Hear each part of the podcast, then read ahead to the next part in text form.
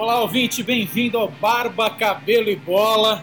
Quatro jornalistas apaixonados por tudo que há de envolvido no esporte e a participação especial aqui na Barbearia Esporte Bar. Ludes, em Pinheiros, Arthur Azevedo 634. Vocês vão ver que é um lugar muito especial, tem tudo a ver com esse clima intimista um papo entre amigos sobre futebol, tênis, basquete, todos os esportes que nós somos apaixonados. Eu sou Rodrigo Lu, é um grande prazer estar com você hoje e sempre na companhia dos meus amigos Caio Ferracina, Nil Cavalcante, Marcelo Bechara. Vamos começar por Marcelo Bechara, contando um pouquinho mais sobre a expectativa, o início do Barba Cabelo e Bola e tudo que a gente vai contar sobre esportes para o nosso ouvinte, Marcelo. Obrigado, obrigado Rod. Primeiro quero sugerir um brinde aqui primeira edição do Bar Cabelo e Bola. Aqui com a Dama Pira, aí pro especial da Ludes, barbearia. Sensacional. Esportes. Mas, cara, é o seguinte, a ideia surgiu de do grupo do WhatsApp. A gente sempre fala muito de esporte. E por que não ir no bar falar de esporte e gravar para as outras pessoas ouvirem, né? Acho que foi uma ideia que todo mundo ficou muito animado, todo mundo gosta dessa coisa de de podcast, de, de interação com o público. É, todo mundo tem conhecimento bastante de esporte. Uma pra, turma de jornalistas. Uma turma de jornalistas que todos já trabalharam com esportes, né? Então a gente tem um conhecimento de bastidores, é, alguns acessos legais, que dá para trazer muito material, muita coisa legal. E aí, para minha surpresa, todo mundo topou de primeira. Não deu em menos de uma semana, estamos aqui, conseguimos um espaço muito legal na Luz Barbearia né? E estamos aqui tomando uma cerveja e vamos falar de esporte, coisa que a gente faria em qualquer outro lugar, e por que não gravar e postar, postar né? Postar para o público. Eu, com certeza, para você aí que está ouvindo a gente, também sentir o clima, você com a sua cerveja na mão, visualizando essa imagem e podendo curtir aí o futebol, as suas opiniões, discordando, mandando aí também seus comentários.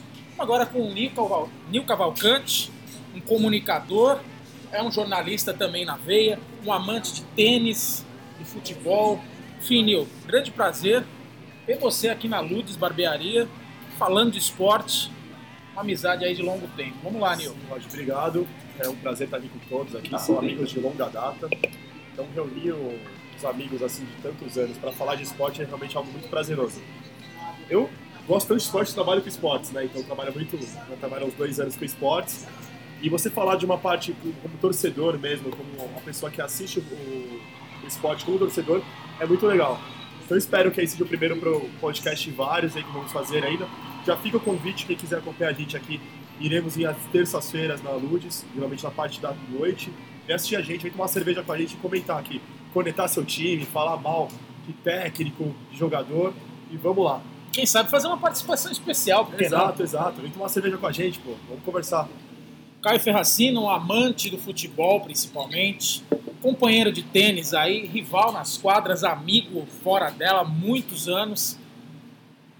Vamos lá, Caio, falar um pouco aí dessa paixão nacional que é o esporte e apresentando aí suas especialidades para o nosso ouvinte. É, eu achei engraçado que o, o, o Nil falou de ah, falar mal desse ou daquele cara e você puxou pra mim, né? Acho que você tem, tem alguma coisa a ver com isso. É, a assim, galera assim, mas... pesada. Aqui. Exatamente. É, acho que, acho que tem uma história que me deixa muito animado, é que a gente tá junto de pessoas que, que saem do clichê, assim, sabe? Acho que é, todo brasileiro é especialista em futebol, todo brasileiro gosta de, de vários esportes e a gente não é diferente, né?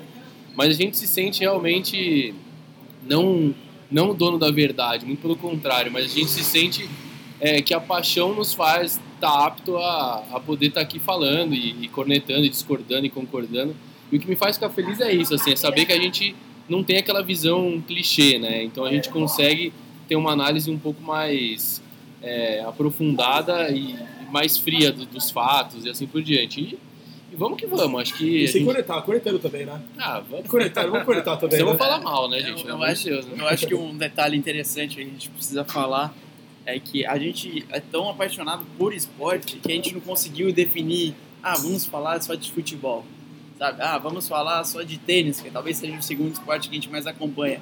O tênis une a gente, né? É, te, é, Nós somos os órfãos da princesinha. É uma quadra extinta aqui nova estação AACD da linha Lilás do metrô, gente. Ainda nem está aberta, mas a princesinha para sempre viva dentro dos nossos corações lá nesse espaço. É, é, exatamente. Acho que o tênis, isso é muito legal, né? A gente se conhece, eu principalmente, assim, que eu conheci vocês através do esporte, através do tênis, né? Acho que hoje tem muitos amigos que o tênis me trouxe, consequentemente o esporte me trouxe, que a gente não conseguiu definir um, um esporte só, né? É impossível a gente se reunir e falar, ah, vamos falar só de futebol. Se, pô, tá rolando NBA, todo mundo acompanha NBA pra caramba, tênis, todo mundo é todo dia acompanhando o tênis, né? Que o tênis é, é, é diário e, pô, te garanto que se chegar a, a, temporada da NFL no segundo semestre, estaremos todos ligados na NFL, também vidrado. Então a gente não conseguiu definir um, um esporte só. A gente quer falar de esporte, de todos que a gente gosta e vamos embora. Ô, Beixa, pra falar de beisebol, vou precisar de uns seis meses, tá, velho?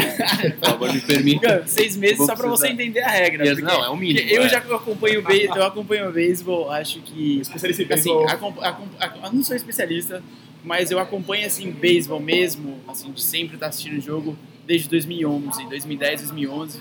Foi quando eu estive em Boston e, cara, era muito caro, assim, os ingressos de outros esportes. o jogo do Red Sox. Né? É, eu tava fazendo intercâmbio, eu falei, pô, eu quero assistir o jogo do Red Sox, né? E aí eu vi que o ingresso era barato, né? Porque são, acho que mais de 120 jogos da temporada regular. É muito popular lá, né? E é muito popular. Aí eu falei, pô, vou assistir beisebol, né? É barato, né? Vamos lá. E comecei a assistir vários jogos de beisebol. Infelizmente eu tive o azar de pegar bem a época do maior. Opa, chegou a batata aqui. Oh, pesado aqui. Batata da Lutz Barbearia até mereceu aqui, gente. É. Venham pra cá, Arthur Azevedo, 634. Porção tripla aqui, realmente. maravilhosa tripla. Quero ver se vai sobrar para nós quatro aí. Mais farto que o papo aqui é a porção de batata, viu, gente? Já posso dizer. Viu? É, exatamente. Mas como eu tava dizendo, eu peguei na época de 2011, eu peguei o maior, é, como fala, período sem NBA, né? Porque tava naquela coisa de negociações, a greve, né, da NBA. Lockout, né? É, o lockout. E aí, cara, eu fiquei de junho, de julho a dezembro em Boston a NBA só foi voltar no Natal, no dia 24 de dezembro. Eu voltei pro Brasil no dia 19 de dezembro. Então, aquela época, pra mim, só sobrou o beisebol. Beisebol conseguia alguns jogos de futebol americano, mas o beisebol ali era 15 dólares e você conseguia um lugarzinho, né? Aí é bom demais. Você engordou 20 quilos. Né? Você comia 15 chili burgers com hot é, dog. É, hot dog. O beisebol, o beisebol foi feito pra comer. Entendeu? A graça do beisebol é você estar tá ali comendo hot dog. São tantas entradas, saídas, aí 5 horas de jogo. É, exatamente, difícil, né? exatamente. Se não tiver uma batata como aqui do Lutz, não tem como. Não, tem, não, não tem como. Te garanto que é difícil, hein? Achar. é difícil achar. Gente, vamos começar a saborear então nossa batata, falando do primeiro tema de hoje, todo mundo vivendo aí a expectativa, os prognósticos para o Campeonato Brasileiro, no início ainda, alguns times largando como favoritos, outros como o São Paulo esperando aí ter uma temporada mais sólida, não ficar lutando contra o rebaixamento, talvez aí beliscar uma vaga na Libertadores. Vamos começar então a falar aí, mais do que de resultados em si, falar dos favoritos para vocês. Vamos começar com Caio Ferracina dessa vez, torcedor apaixonado do São Paulo. Esse ano, a expectativa realmente é para uma temporada melhor. Diego Aguirre aí tá com um time um pouco mais sólido, mais embasado realmente. Fala um pouco aí da sua expectativa para o São Paulo, Caio, e também para os seus favoritos. Pelo menos três aí para o título. É, eu acho que, primeiro de qualquer coisa assim, eu acho que é, São Paulo tem que entrar num, numa filosofia, numa visão diferente dos últimos anos, que é o elenco já não é dos melhores e dos, dos, principais reforços, né? Se você perder boa parte do elenco na, nessa venda na, nas janelas para a Europa, para a China, para Vênus, para sei lá para onde, eu acho que a gente pode entrar num, numa crise igual aconteceu nos últimos anos, né? É, o Bechara tem já a opinião que mesmo não vendendo ninguém, a gente já está na zona do rebaixamento. É, mas independente disso. É bom, porque aí o que vier é lucro, né? Ele é um, é, um bom pessimista. Ele joga, né? Ele joga para cima e vê o que dá, né? Mas acho que de verdade, assim, é, concordo da história do Agui, eu acho que foi uma decisão acertada do São Paulo. Não é um super treinador, mas eu acho que para a realidade do São Paulo hoje, porque o São Paulo precisa, é, Só de foi, raça, uma, de foi uma das melhores opções, na, na, minha visão. Eu, se você me permite. Ah, com certeza, deixaria. É, cara, essa batata tá boa, tá difícil de comer e falar. Tá boa, tá bom é, eu sou daquela teoria, né? Que se tudo der certo, o São Paulo termina em 16.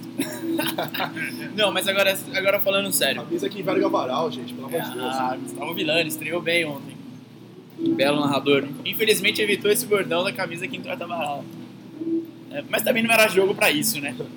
São Paulo e Paraná. você na luta por rebaixamento, né? Precisa muito para entortar o varal, com todo respeito ao Paraná, que volta depois de 10 anos para a Série A. E Esse o jogo jogo já depois de cai. 10 anos. É o Rogério Micali o treinador aí, hein? Foi jogo de seis pontos ontem, então. Então, eu, briga lá. segundo pelo, segundo, pelo segundo tempo, meu amigo, foi jogo de 9 pontos quase, praticamente, porque foi feio, assim, o São Paulo caiu muito de rendimento. Mas, assim, o, o que eu penso, né, do São Paulo para essa temporada? Eu acho que se, minha visão otimista, tá? Se o São Paulo não desmanchar o time igual fez ano passado, em que reformulou praticamente o time inteiro na temporada, eu acho que não vai fazer uma campanha, se bem que hoje a Libertadores vai ter, dependendo, vai ter um nono colocado, mas eu acho que não vai sofrer tanto igual ano passado. Mas tem que ficar atento. né? Eu acho um time que muito limitado. Eu acho que contratou mal, tá? Acho que gastou muito dinheiro. Vamos ver agora com a chegada do Everton. Mas com esse sistema bem defensivo do Aguirre, com três volantes, acho que o Everton, o Everton vai ter que jogar muita bola para ser titular desse time, né? Então, a minha, a- eu acredito que o São Paulo não vai sofrer igual ano passado. É, acho que o Caio vai concordar comigo, vocês vão concordar comigo, que características de jogo, né? Acho que o Aguirre é, é muito defensivo. Hoje o São Paulo é um time muito. Tá preenchendo muitos espaços defensivamente. Cria muito pouco, acho que muito por, por conta dos jogadores que tem também. O padrão Né? do Corinthians quase também, né? É. time que acha um gol numa bola parada, de um contra-ataque e se fecha lá atrás, Mas, né? exatamente. Corinthians vem com é uma igual- confiança maior, uma organização, mudam-se as peças, mas não muda o estilo de jogo. O São Paulo ainda tem esse desafio de se reestruturar de uma É. forma consistente, né? E, e é um time que carece de confiança, né? É um time que acho que a primeira, mais do que a segunda partida da semifinal do Paulista, a primeira, quando fez 1 a 0 é, recuou, porque puta, não tinha ganhado um clássico ainda. Acho que pode mudar treinador, pode mudar isso, mas a torcida também sente isso. A torcida começa o jogo já sabendo que vai tomar um gol. E nos últimos nas partidas com a Gui tem sido, tem sido muito sólido defensivamente. A estreia contra o Paraná, cara, tudo bem, era o Paraná, mas ano passado o São Paulo tomava gol de todo mundo. O São Paulo tomou dois, três gols do Vitória, se não me engano, em casa. Não, até o Goianiense, né, que tá, saiu ganhando, pô, ganhando de 2x0 da Ponte e 2x2. O São Paulo é um time que sofria muito gol, muitos gols. Mas só uma provocação, assim. É, o quanto que o, o estilo do Aguirre nesse momento no São Paulo é por um momento de chegada e início de trabalho ou o São Paulo vai virar um, um Corinthians do, do Carilli, por exemplo? Assim, essa é a minha dúvida, que eu ainda não tenho a resposta. eu, eu- acho assim, eu acho que talvez um, um defeito. Eu, eu go- gosto muito dos trabalhos do Dorival Júnior com o Santos, tá? E Ele é um talvez treinador que praticamente, a verdade é essa, muita gente diz e é uma realidade, só deu certo para valer no Santos, né? Talvez um pouco no Talvez. Vasco ali. É, e, e eu acho que deu certo no Santos um pouco pela característica do clube, pela característica dos jogadores que ele sempre teve no Santos. É, eu acho que até foi um problema do Rogério é, ano passado como treinador de São Paulo. Eu acho que pô, todo mundo quer jogar igual o Guardiola. Né? Todo mundo quer jogar. Mas você tem as peças, né? É, mas você precisa ter as peças. Exato. O São Paulo, com esse time, pô, beleza. Não foi quem o Dorival pediu. Veio o Diego Souza, veio o Nenê. Mas o, Di- o Dorival insistia num esquema que claramente com essas peças não estava dando certo. E aí você não conseguia se defender, você levava muitos gols, você não conseguia atacar porque você não tinha. Acho que aí passa para a questão de entrosamento, de, de- e, e isso Aguirre em pouco tempo, um mês, um pouco mais Já de um mês, sentir a diferença nos dois primeiros o jogos. que o Nenê evoluiu com ele em, pouco jo em poucos jogos é, é impressionante. Mesmo. Mas beleza, ele falou assim, pô, eu não posso jogar ofensivo. Então, que eu jogue recuado, que eu evite tomar gol. E seja um time muito sólido defensivamente. É aquela coisa, achar a casinha, né? Fechar a casinha. Eu acho que o último time do São Paulo que brigou por alguma coisa que foi competitivo foi o do Balsa. Sim. É, chegou à semifinal da Libertadores. Que era um elenco tão, É, tão estranho quanto esse. Exatamente. Chegou de uma forma empurrada, mas deu pro torcedor acreditar, Mas, ter o deu- mas era um time competitivo. Pô, a gente não vai. O, o São Paulo não vai criar 10, 15 chances, meter a gol, fazer golaço, isso aqui. Mas, pô, pra fazer gol a gente vai ser difícil. Mas É. você pensar no contexto do futebol paulista hoje, quem faz isso? Acho que nem o Palmeiras faz isso. que é um Não, o Palmeiras um pouco mais. Pela, eu acho que o Palmeiras, a gente já entra na tem- questão. Até na, na partida que. Lá no, na Arena Corinthians, que na primeira semifinal, na primeira partida final, fez o gol e se fechou também. Construiu muita coisa. Eu acho que o futebol brasileiro tá muito nessa de. o medo de perder te dá vontade de ganhar, né? Então, o time faz um gol e se fecha lá atrás, né? Não vai tem aquela ânsia por outro gol ou por já garantir um resultado, né? Que é diferente de ver na Champions, por exemplo, que teve algumas viradas. A virada da Roma, por É. exemplo. Eu Eles precisavam fazer um resultado gigantesco e conseguiram de uma forma muito improvável. Exato. A Juventus, que ficou na beira, a Roma, que reverteu um resultado praticamente Mas- Ah, mas o, o estranhamento que a gente tem do futebol brasileiro é que o futebol brasileiro nunca teve essa característica de, de dar a bola pro, pro adversário jogar e aí você administra aquilo de alguma forma. Isso está cada vez mais comum no futebol brasileiro. Se invertendo os papéis, era uma coisa muito do europeu. O Corinthians, o. Corinthians ganhou um título assim, e eu acho que a gente vê outros exemplos no, no futebol brasileiro que estão sendo, de alguma forma, não vou dizer bem sucedidos, que ainda é muito, muito inicial o trabalho. Mas são caras que, que deixam o adversário jogar. O Botafogo do ano passado, do, do Jair Ventura, era muito disso. Era um time limitadíssimo, mas que oferecia a bola pro, pro, pro adversário jogar e conseguia matar o jogo, entendeu? O, o Santos é, é um pouco característico do Jair Ventura. Mas o Santos, acho que sempre foi o time que mais deixou jogar e gostava de propor o jogo também. Acho que pela característica. Nos últimos jogos do Santos, principalmente no, da, da Libertadores contra o Nacional, no Pacaembu, até o Santos achar o primeiro gol, o Santos não conseguia fazer absolutamente nada. Acho que foi um jogo realmente muito truncado, que saiu um pouco das características do Santos. Né? Acho que muito se passa porque hoje o Santos não tem mais um camisa 10, né? joga no meio campo com Léo Cittadini, né? E, e às vezes o Vecchio, o outro me fugiu o nome Sente agora. a falta um pouco do Lucas Lima, Sente, Vitor apesar. Bueno. Vitor Bueno, Vitor Bueno voltando agora, entrando aos poucos. Mas aí, a partir do momento que o Santos fez o primeiro gol, o Santos se postou mais recuado, né? E jogando no contra-ataque. Só que aí faz sentido, porque é um contra-ataque porque tem um Rodrigo, 16 anos de correria, tem um Eduardo Sacha, que pra mim tá sendo umas grandes surpresas da, da temporada, né? Que veio do. ninguém dava nada, hoje no Santos uma consistência muito grande, né? Mas o, mas o Santos, até o Santos que gosta muito de propor o jogo, às vezes opta por jogar no contra-ataque, que é um pouco, talvez um pouco característica do time, do Jair Ventura, e que tem dado certo. Né? O Santos não tá jogando um primor de futebol, mas, pô, tá num grupo na Libertadores, que tem Nacional do Uruguai, Estudiantes da Argentina, Destacando bem. né? Tudo bem, o Vanderlei pegou tudo, tudo e mais um pouco contra os Estudiantes, mas, pô, você ganhar na, na, do Estudiantes lá 1x0, é um puta Fez uma das melhores partidas do ano contra o Nacional. Uma jogadora a menos, né? Também. É, exatamente, contra, contra aqui, verdade, o Gabigol foi expulso no primeiro tempo, o Santos perdeu um pênalti ainda, na hora que tava 2x0, aí ficou 2x1, o Nacional ameaçou né, pressionar, só que o Rodrigo fez uma puta jogada e matou Foi o aquela superação da Libertadores. Não, mas assim, eu deixar isso que você está trazendo, aí eu, é, eu, eu reforço a mesma pergunta que o, que o Nil fez agora há pouco. Não, mas né? é, A história do camisa 10. Também.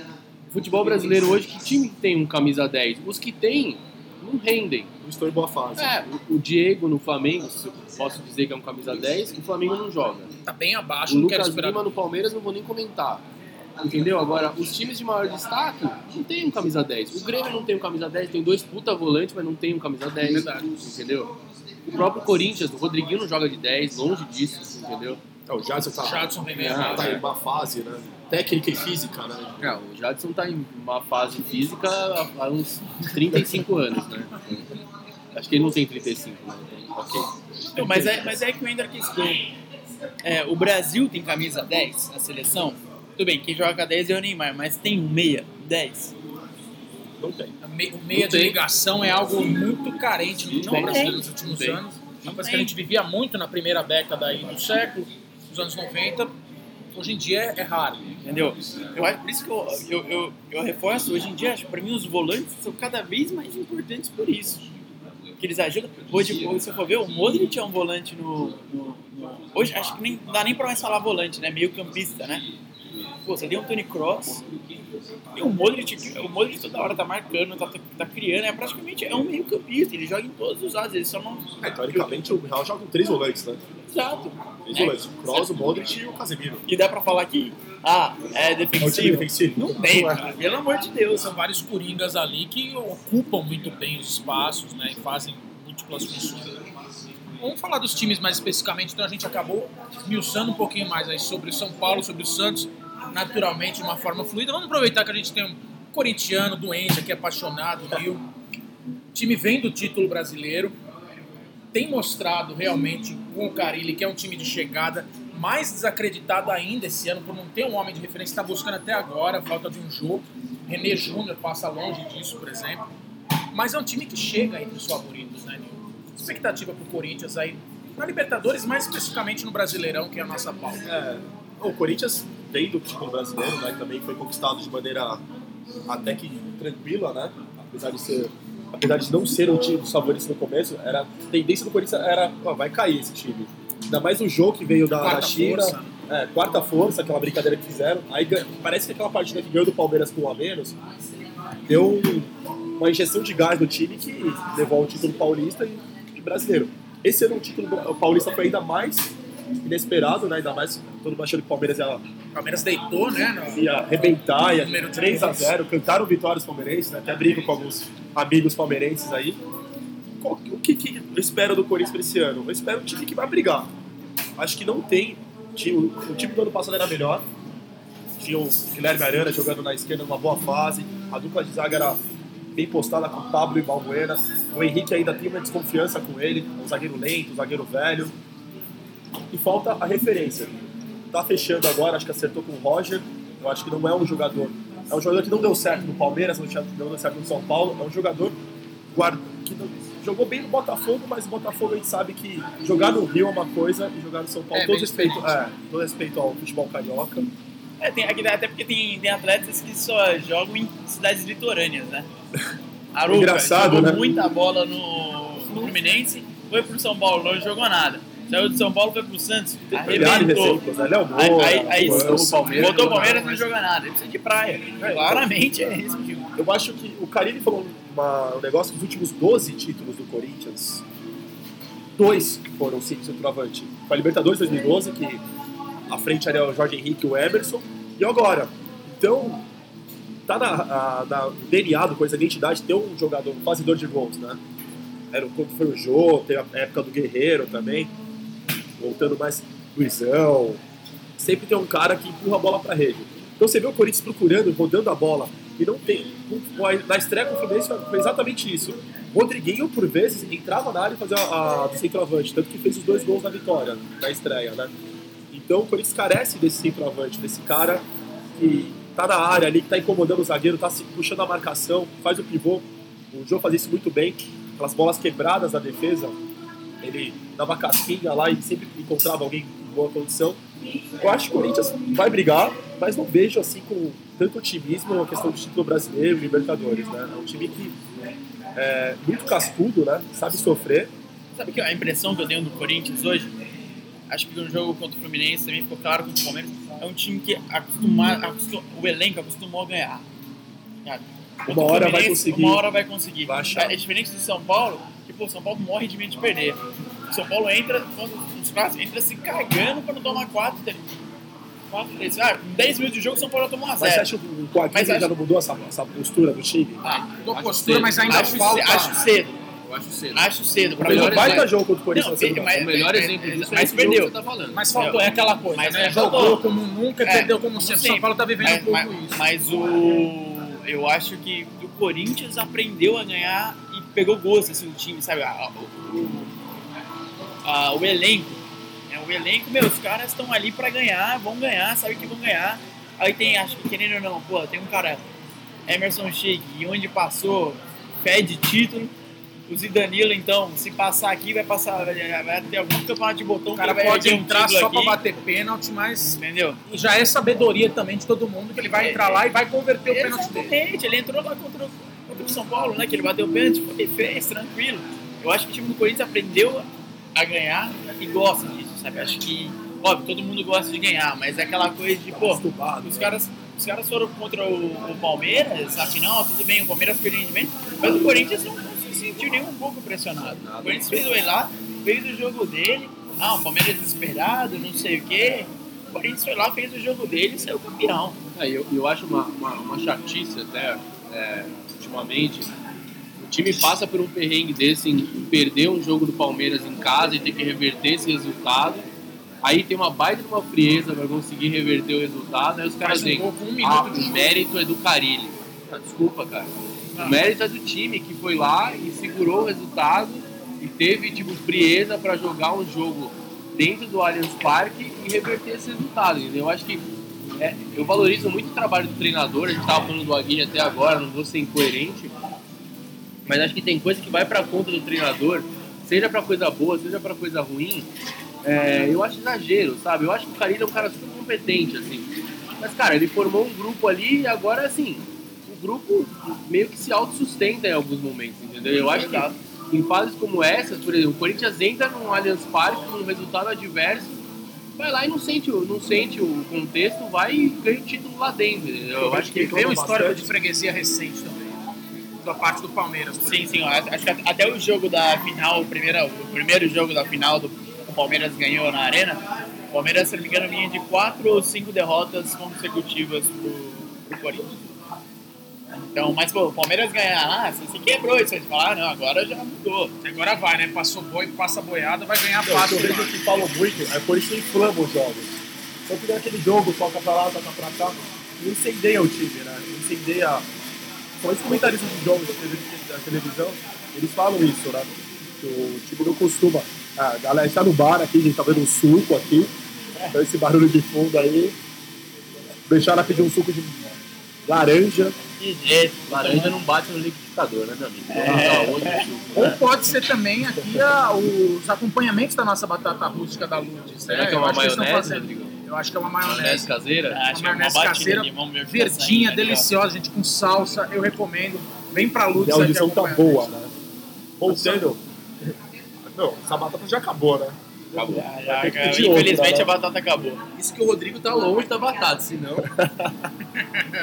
Então, eu acho Mas que eu Corinthians- como pouco, né? eu como devagar, né? o Corinthians inflama os jogos, por quê? Porque não é a característica do time, né? É um time que não, não tem aquela coisa de martelar, martelar, martelar, criar chance de gol. Não, o time vai criar 3, 4 chances de gol e vai ser um time bem cirúrgico. Vai fazer um gol, dois. Então, o Campeonato Brasileiro do ano passado ganhou assim. É um time muito forte, eu vejo um time muito forte no campeonato de pontos corridos, mas não vejo essa força tanto no mata-mata. Porque o mata-mata você precisa daquela inflamada, né? Daquela aquela garra, aquela gana de querer ganhar a qualquer custo. O Corinthians não, o Corinthians é um futebol mais cadenciado, mais de rodar a bola, jogar compactado. Então, pra Libertadores, eu vamos ver como vai ser a- o jogo com, com o Independiente, que é na Argentina agora. Então, pode ser um. Vai passar aí, né? Vai ser um dos dois classificados, com É, certeza. um, um grupo do. Todos os brasileiros pegaram um time argentino, né? Então acho que é um bom teste de fogo, né? A gente viu no jogo Palmeiras e Boca, que foi um jogo bem difícil pro Palmeiras, né? O Boca é um time que sabe jogar, é um time que só se defende, né? Aí o, conseguiu fazer a, abrir o placar e tomou um empate no finalzinho, mas. Então todos os times.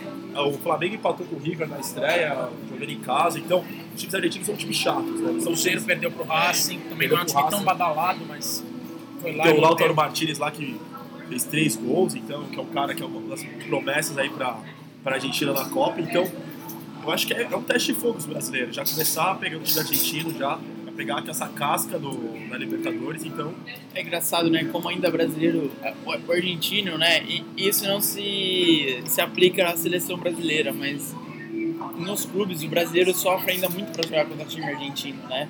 São Pô, copeiros, É, né? o Boca, assim, acho que o Boca é uma das coisas mais impressionantes, né? O Boca acho que é mais difícil você jogar com eles fora de casa do que, do que dentro, né? Óbvio, tem a bamboneira, tem toda a mística, mas é incrível como eles conseguem resultados fora de casa. É engraçado, né? Que teve uma, uma Libertadores, eu lembro o ano, que o pai Sandu foi lá, na Bomboneira, fez 1x0 gol Era de Yarley, Gol, não era? O Era o Yarley. O Yarley tomou de depois. 4 aqui no. Foi 4 a no 2 Mangueirão. Mangueirão. É, é, e era tipo oitavas de final. É, oitavas de final. Depois levaram o Yarley, né? Levaram, né? o Yarley. O Yarley, se não me engano, ganhou Libertadores lá pelo. Pelo Inter, né? Pelo Inter. Não, mas pelo Boca também, Pelo no Boca? Boca, eu acho. que Ele chegou a disputar o. Mundial pelo Boca, ou foi depois, então Mas pelo, pelo Inter ele jogou muita bola no Inter. Sim, ele era um bom jogador. Mas, ô, Nil, vol- voltando nessa história do Corinthians, estava falando de, de teste e tal, a gente só pra concluir, a história do Roger. O que, que você acha, assim? Eu, eu acho que pode dar certo, Ó, cara. A pera- gente tá entrando num contexto de, de positivo do time, assim, eu acho que pode dar certo, assim, cara, de verdade. Minha opinião sobre o Roger no Coringão, pode dar o bi. Meu Deus. O Bechara que cravou que o São Paulo cairia no ano passado, né? Pode Ele, dar ele um vai vai... dando já o favoritismo pro Corinthians, é, é- é a estratégia dele, É gente. estratégia. É É a famosa estratégia. zica reversa. É zica né? reversa. É zica reversa. Não, mas acho que o Roger vai fazer muito. Eu acho que. É, eu não acho ele um bom jogador, que eu falei, não deu certo. Ah, mas não é o Júnior Dutra, né? Não, o Júnior Dutra é péssimo, meu Deus. Não, Eu não Dutra- sei qual que foi a estratégia da diretoria de trazer o Júnior Dutra. Era Ah, barato no não sei, mercado. Não sei também, viu? É, viu lá, fez 10 gols, então não sei. É Mas igual, vai caiu também, né? é, é- é igual a estratégia de São Paulo no Carneiro, né? No Uruguai. Que não joga 4 É, meses. que né? joga 4 meses, sofre com pubalgia, tem 20, 21, 21 Tava anos, vendo 22 no anos, Twitter, com alguma 40 jogos pelo prof- profissional. 21 anos com pubalgia é, a- É, você sabe qual que é o né, a motivo, né? expectativa. Ah, claro, Pode, claro, pode, pode. tirar. Eu tava vendo no Twitter alguma coisa que falava que sempre que o Aguirre fecha com algum clube, acontece um negócio milionário. Exato, eu Acho, vi. acho que o Eu, Bechara mandou isso no grupo é, lá, acho né? foi eu que mandei e tinha. Cara, fala um pouquinho disso, cara. O que você acha? Então, Depois a gente volta no Roger. né? Cara, acho que, acho que vale entrar até num assunto que a gente tinha comentado, assim, de. Dos preços, né? da- das transações brasileiras. Inflacionou, né? Nacionais e internacionais, né? Internacionais acho que é, é um absurdo, né? Nenhum jogador vale. comentários. dispensa comentários, né? Acho que o futebol. Dembélé é o terceiro jogador mais caro da história, cara. É um, sabe, é, é um absurdo. eu acho que um absurdo. Né? E aí você, você traz para o cenário nacional e, e tem acontecido algumas coisas parecidas, né?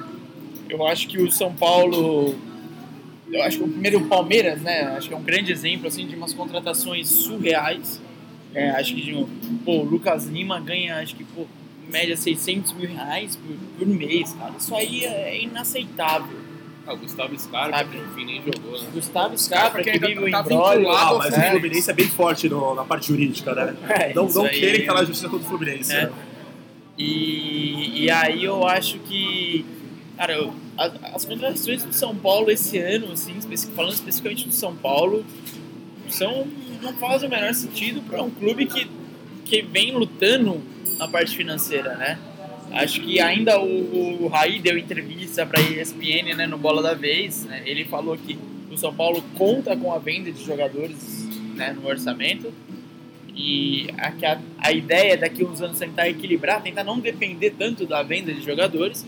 Mas aí você vem, começa um ano e gasta 10 milhões no Diego Souza, que tem qualidade? Tem. Mas, pô, ele passou 10 anos, 10 times diferentes, não tem uma história, uma identidade com nenhum clube que passou, que já não deu certo. A gente tá no mês 4 e muito provavelmente ele vai virar moeda de troca.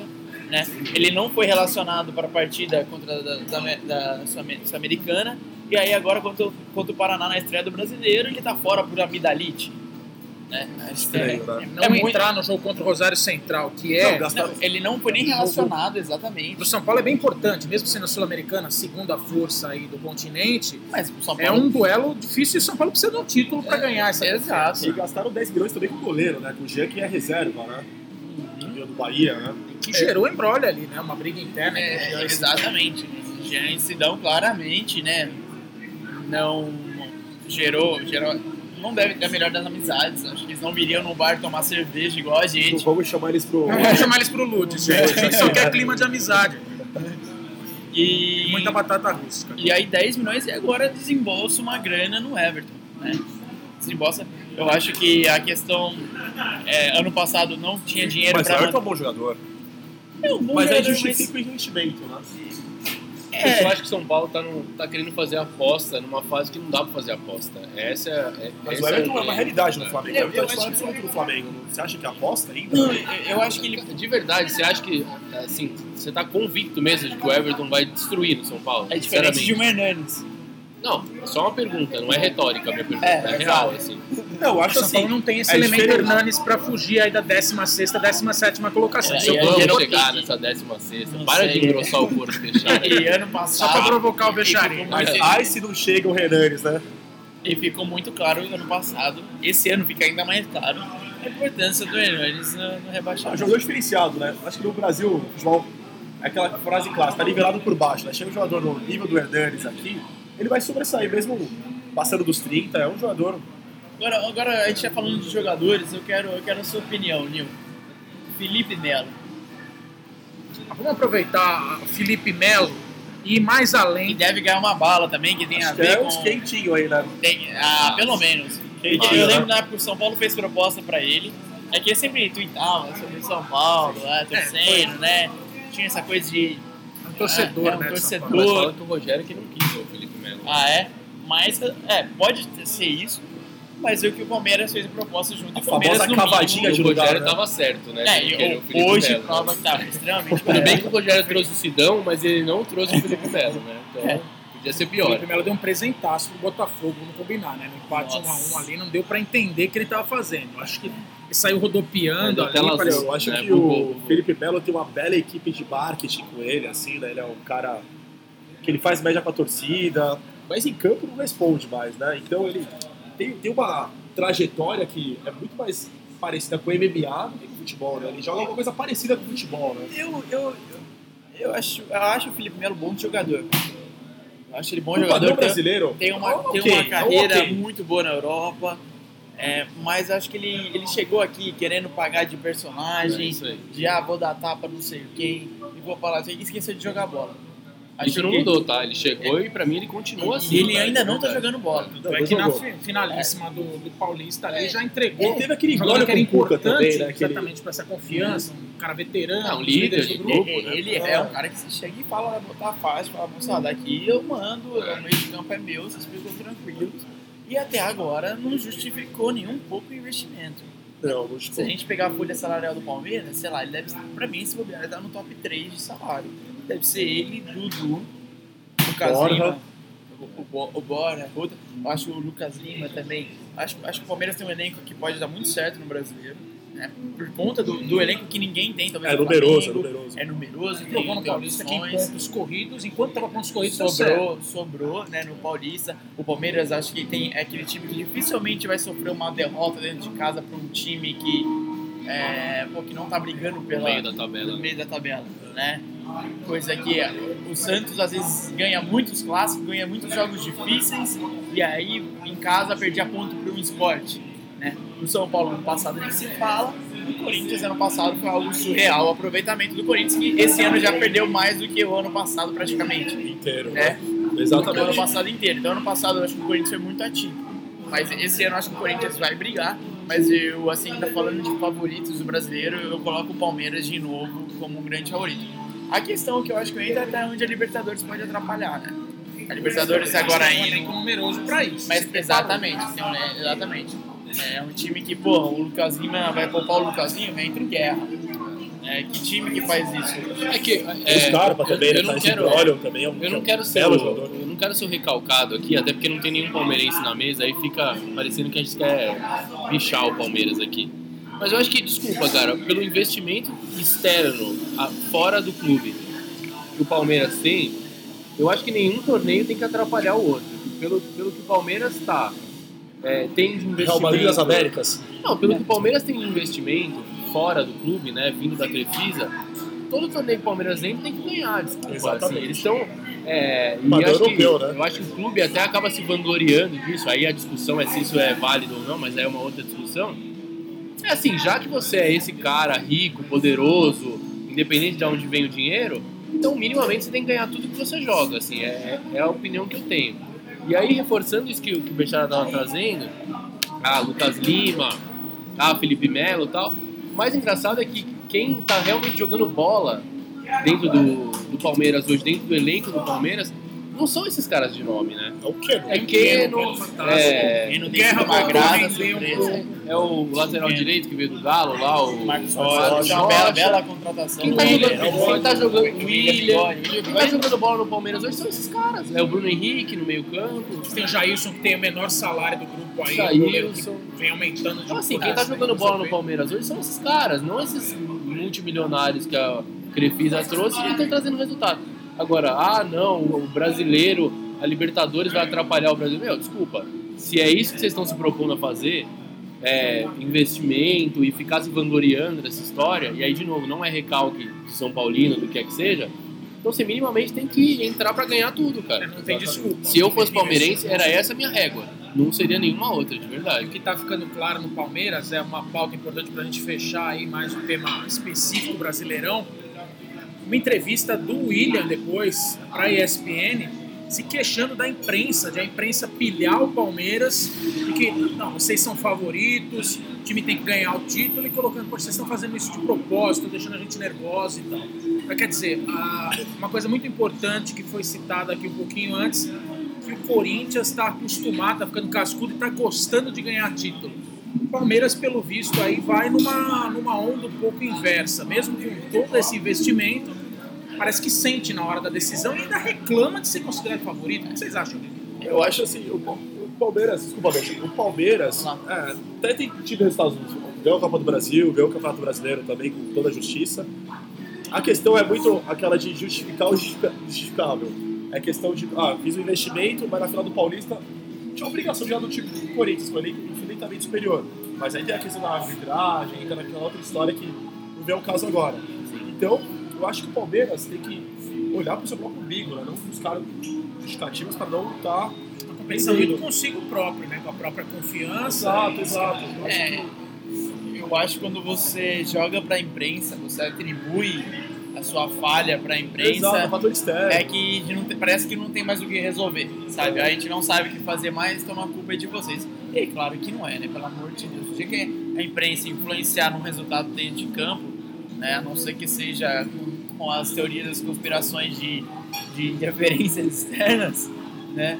Acho que não, não dá pra. É. Isso é injustificável. Né? O Palmeiras tem feito de, às vezes, não atender a imprensa por isso eu, eu, eu sou a seguinte teoria, não atendeu a empresa, tem que ter multa. Tem que ser multa. Hoje em qualquer esporte tem isso aí. Tem sido recorrente, tem desculpa depois. É.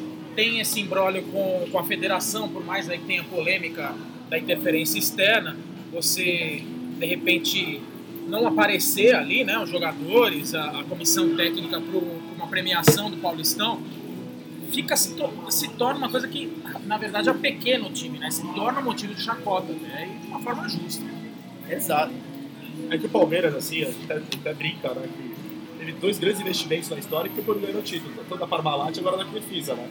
O Palmeiras escapou no terceiro rebaixamento. Aí veio a Crefisa, injetou muito dinheiro, o Paulo Nobre antes, e, é, injetou muito dinheiro, então o time deu essa, essa bela um salto de qualidade.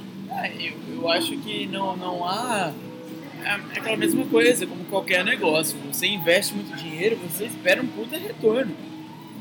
Né? Você compra, sei lá, você compra um puta carro, por quê? Você quer que o carro te dê velocidade, te dê segurança, né? Enfim, é, é, é normal isso, né? Acho que jogador reclamar disso daí, pô, vai reclamar com o presidente, então. Achei que o presidente, ó, para de contratar esses caras caros que ele tá pressionando a gente. Ia ser uma honra, um mérito, né? É. Eu acho que também é como você usa isso ao seu favor, né? Eu achei realmente chatíssima a história do Carila da quarta força. Continuei achando chatíssima a história de que o Aguirre não cumprimentou ele. Eu acho que ele não precisa disso para mostrar quem ele é como profissional, que é um profissional muito diferenciado. Mas é um cara, experiência ao Carila, mas é um cara que soube, de verdade, usar isso a favor do, do, do elenco, entendeu?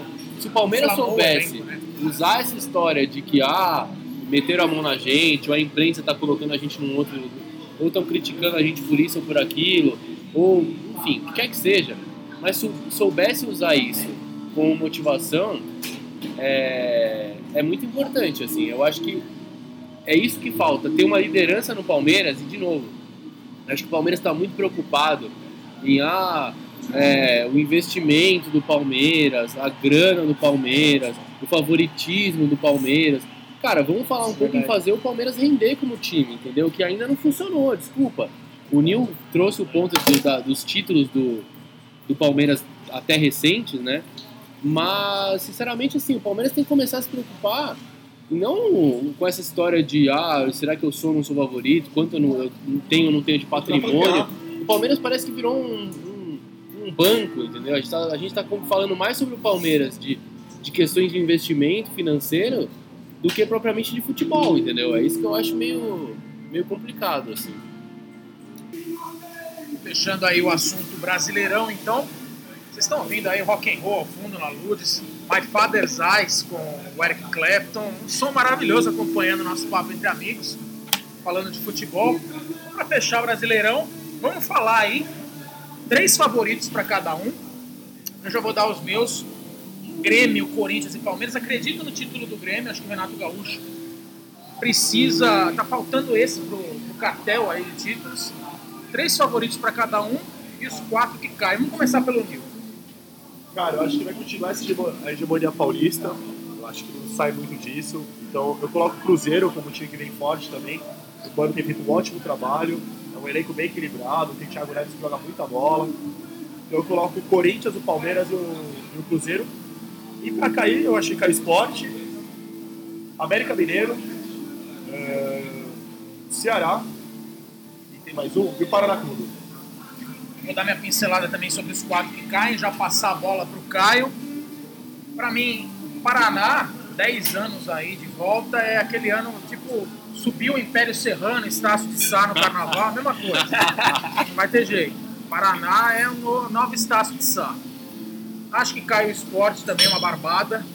Vou arriscar, esse ano não vai ter aí a polêmica que a gente estava falando do Scarpa, né? O Fluminense é forte nos bastidores, mas acho que esse ano não Ah, tem jeito. Você, Rodrigo, que homem. Fluminense. Então, pa- vamos lá. Paraná, Esporte, Fluminense para fechar. Vamos de Bahia. Vamos pro Caio agora. Ah, cara, eu- a eu- expectativa eu é legal pra você? que O que me importa é o Fluminense cair, velho. O resto é, é o que mais me importa. Tá devendo, né? Tá devendo. Ah, tá devendo de- bastante, né? Tá Tá devendo, vamos nem falar disso. Ia ser, né? A dívida é, é gigante. Acho que dos times que caem, acho que o Ceará não segura.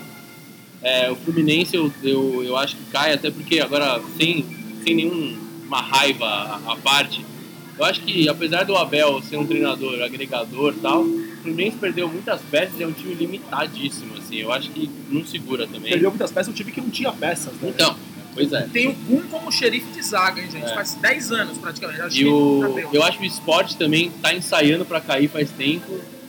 E. Salvou a última rodada, É, ano pois passado. é. Aí, sei lá, o Bahia, o América Mineiro, aí tanto faz, assim. Mas acho que. Eu acho que dois que estavam na, na Série A caem pra Série B. E o meu, meu palpite é Fluminense Sport. Agora, dos favoritos ao título, cara, eu acho que não dá pra sair muito dos mesmos, né? O que o Nil falou, tá tão nivelado por baixo. E se você falar algo além de Cruzeiro, Grêmio, Corinthians ou Palmeiras, você é maluco, assim, de verdade. Pode acontecer? Pode. Pode acontecer, sei lá, um Galo, um Santos, pode. Mas é muito pouco provável sair desses quatro, assim. O que é ruim, tá? Porque eu acho que o Campeonato Brasileiro tem sempre teve essa característica de, de equilíbrio, né? Exato. Enfim, Esse ano não vai mas ter o Chavão, que é o campeonato mais equilibrado do mundo. Ah, o inglês tá bem mais equilibrado. Acho pouco provável. temporada não, mas. Geralmente é. Você, geralmente Bechá, é. Fala aí seus palpites aí. Ah, nenhum campeonato do mundo tá equilibrado ultimamente. Ah, mas né? é que esse ano o inglês, o inglês tirando que o Apesar do Guard- City, né? apesar do City, mano, tudo foi muito equilibrado. O inglês é muito disputado. Né? Mas o que o Guardiola fez lá esse ano merece um outro tema de podcast. Não Ah, vou me vou falar mal do aqui. Guardiola, hein? Quando é esse podcast? É. Eu vou falar mal do Guardiola. É. Quero ver ele treinar o São Paulo com o Diego Souza. Quarta, Cueva. jogando quarta domingo, quarta Queria, domingo, né? queria, Não, é um- o Júnior Tavares na lateral. A Premier League, exato. A Premier Ah, League a Premier reúne League é os melhores fantástica. treinadores do mundo, né? Tem o Klopp, Jurgen Klopp, que é, eu sou fã dele, Guardiola e tem o Mourinho também, né? Esses dias estava tendo uma discussão. Compensação tem o Se... Arsene Wenger há 10 anos quase querendo mudar de time. Esses dias estava uma discussão de será que o José Mourinho era o novo Luxemburgo da, Certeza. da Europa? Mas Mas certeza. o problema é que terminou em segundo, né? Certeza. É óbvio, né? Com esse Ah, time. terminou em segundo. Põe minha Voltando um pouquinho, pra o treinar Luxemburgo no São Paulo, vocês foram a favor ou contra? Não, mas jamais. jamais. Jamais. Não, uma jamais. época eu queria ele, uma época eu queria ele, mas não dá. Não dá. Jamais, jamais. Nunca quis, nunca vou querer na vida. Becharia, manda aí sua, seu prognóstico. Vai lá. São Paulo cai, Becharia? Cara, vai Não. brigar, hein? Vai brigar. Eu falei, minha visão é otimista. O Se sonho é der, o São Paulo rebaixado, né? se tudo der É só certo, pra, só pra décimo zicar quinto. positivamente. 15 quinto. Tá Se melhorando. tudo der certo, décimo quinto. Uma Sul-Americana? Ah, não sei, Não. difícil. Vai brigar pela Vai Sul-Americana. brigar pelo 15 quinto lugar com o Bozão. Não, mas eu acho que quem campeões, Coringão, eu ponho em favorito. É, Corinthians, Palmeiras. E eu não. Eu tava querendo colocar o Flamengo no lugar do Grêmio, tá? Então eu vou, fazer diferente, eu vou colocar o Flamengo. Corinthians, Palmeiras e Flamengo, acho que dá. E pra cair, eu acho o esporte muito favorito. Ano passado eu não sei como não caiu. O Rodrigo sabe, dá uma dedada no cara lá em Campinas. foi exatamente, foi exatamente. Deu um up, né? né? É, exatamente. Eu acho que o Paraná cai. É, o Ceará, acho que esse. O Paraná tem o Carlos Eduardo, pô. Vai cair, velho. Do Grêmio? É. Grêmio e Flamengo, né? Exatamente. Nunca Bom, jogou bem nenhum dos dois. né? E uh, putz, talvez aí eu botei Paraná, Ceará, Esporte. Esporte e Fluminense, vai. Fluminense. Fluminense. Um dos, Bichara, dos grandes, obrigado. acho que o Fluminense, sério que Tem que cair um grandinho. Não, vamos, né, tem que emoção. vamos, vamos fazer esse coro ao longo do ano, gente, por favor. Acho que Sampaio Correia pode surpreender na Série B e figurar aí na, na Série A pela primeira vez, hein? Já estreou com vitória sobre, vitória sobre o Coxa, que é um time que há É pouco verdade, tempo aí verdade. chegava a concorrer na Copa do Brasil. Boa. Vamos mudar o tema então? Rendeu bastante o Brasileirão, Rendeu, uma hein? delícia aqui. Barba, cabelo e bola, falando muito de Brasileirão, falando muito dos times paulistas, Estamos esperando o hambúrguer agora, hein? esperando o hambúrguer, que é a especialidade da casa. Qual que é o nome, Nil? Lutzburger. Lutzburger, venham saborear, a gente aqui na Tour Azevedo 634 Pinheiros. Dá até pra sentir o cheiro já desse jeito da chapa aí. A chapa tá estalando aqui. É. Vamos, vamos então mudar de bola agora, vamos para a bola laranja. Vamos falar de NBA, as finais. A gente está acompanhando aqui no telão, nesse momento, na gravação aqui, acompanhando o Milwaukee Bucks com o garoto grego aqui. O nome dele, Caio? É o Giannis Antetokounmpo. Consegue soletrar? É, não, posso tentar, assim, acho, acho. Tem quanto Loucura, tempo aí? loucura, Tem loucura. quanto tempo pra O isso? jogo é tão grande quanto o nome, né? Que é um, é um monstro. né? É, já foi All-Star, né? Não, monstro pegando um gigante que é o Boston Celtics, é um dos grandes campeões junto com o Lakers. Maior campeão, né? Lakers. Tem uma piadinha no Twitter, assim, uma brincadeira do Giannis Antetokounmpo com o Kobe Bryant. Ele falou assim, estou esperando o desafio do Kobe ainda, né? Aí o Kobe respondeu pra ele, MVP. Só isso que o Kobe mandou pro Giannis. Vamos chamar ele de Giannis, que tá mais fácil, né? Mas tá difícil pro Giannis, acompanhar o Celtic né? saiu na frente. Tá jogando na sua casa nesse lindo ginásio aí que tem a, o Cascolac, né, tradicional. É um dos duelos aí da Conferência Leste, da, da- da Conferência Leste, eu tô falando Boston Celtics e misturei tudo aqui. Conferência Leste com Boston Celtics versus Milwaukee Bucks, Miami Heat, já não nos mais áureos tempos contra o 76ers, Philadelphia 76ers. Eu sou uma viúva de Allen Iverson. Não, somos dois. Somos dois. Gênio, Alan Iverson. Somos dois. Toronto Raptors contra o Washington, Washington Wizards, certo? Eu tô torcendo muito pro Sixers chegar na final. Tô torcendo absurdamente pra eles chegarem. É um time jovem, é um time que encaixou, tem o Ben Simmons, que é o Hulk of the Year. Tem o Embiid, tá, Tá, ele tá sem o Embiid, né? tá sem Embiid, ele vai voltar pros playoffs ainda. É um baita pivô. Ele é africano. Não tá com o nome no vídeo? Camaronês. Ah, Não tava com o nome no vídeo. Tá com o nome no vídeo. E pra fechar na Conferência Leste, sempre favoritaço com o LeBron, o Cleveland Cavaliers contra o Indiana. Indiana Pacers. Saiu atrás já, né? Saiu atrás. Vamos- Eu quero começar então falando de Conferência Leste. O Cleveland esse ano não tá com aquela mesma força de antes. Tem aí o 76ers bem, toda a força do Celtics. Talvez o Bucks aí surpreendendo com o menino, o Antetokounmpo aí. O Caio vai repetir o nome depois. Não, obrigado. Favoritos pra vocês, quem que chega aí pelo menos na final de conferência? Os Não, dois eu, antes de qualquer coisa, eu queria só é, tirar uma dúvida assim, em que momento eu dormi, acordei e o Toronto é o primeiro da, da, da conferência, assim? O que aconteceu, assim? É, eu acho que, assim, acho que o Toronto vem fazendo boas campanhas já Ah, não, sim, mas... há, há bons porra, anos, mas eu acho que a queda do Cleveland Cavaliers, tá, que teve essa reformulação do time que já não Você tava entendeu? dando. Vocês entenderam essa reformulação do meio da Cara, temporada? foi uma tentativa que eles viram que não ia dar certo. Eu acho que foi pra reduzir o cap space, né? Até pra tentar. Mas eu acho que. Eu não sei, deve ser o general manager lá e deve ser o LeBron, né? Porque ele falou. Porque, falou assim: não, manda todo mundo embora, vamos jogar a temporada e vamos montar outro time. Mas nem ele tá garantido ficar na próxima temporada, vai virar a gente livre, né? Então, eu não sei se é uma boa pro Cleveland ter se livrado do time lá. E tomou um. E perdeu em casa pro Indiana Pacers, né? Que é total zebra nessa, Com direito a mais uma, uma tretinha ali, né? Do LeBron com o desafeto dele do Pacers. Qual que é o nome do menino? Stephenson. É o Stephenson. Stephenson Não. entrou, entrou Promete sair faísca aí. né? O Vai Oladipo, esquentar mais do que o nosso Ludesburger até o final dessa, desse confronto. o Oladipo jogando bastante, né? Olha o, olha o coração do Magic já batendo forte aqui do Ah, né? eu- eu Falou sou- do Oladipo já. Coração Cara, já- mas o Oladipo é uma coisa. O Magic draf- draftou ele na segunda posição. Ele não jogou muito no, no Magic e fizeram a besteira de trocar ele pro Serge Ibaka. Tá jogando bem no Raptors, né? É um bom, é um bom homem de defesa ali, né? Um reboteiro. espanhol, né? Lá de É. Madrid, né? Do coração de Madrid, o Sérgio Baca, né? Com certeza. Joga na seleção espanhola. Só que eu acho que foi uma ótima troca do, do Oladipo pelo Paul George. Adoro o Paul George, mas foi uma troca boa pros dois times, né? O Oladipo virou franchise player de, de Indiana, né? Do Indiana Pacers. Jogou no Indiana State, então ele tem um- toda uma dedicação com a, com a cidade. E o Paul George tá gastando a bola lá. no- depois que a gente fala do Oeste, vamos falar do, do Oklahoma Ok, sim. que tem o tridente lá com, com o Paul George, né?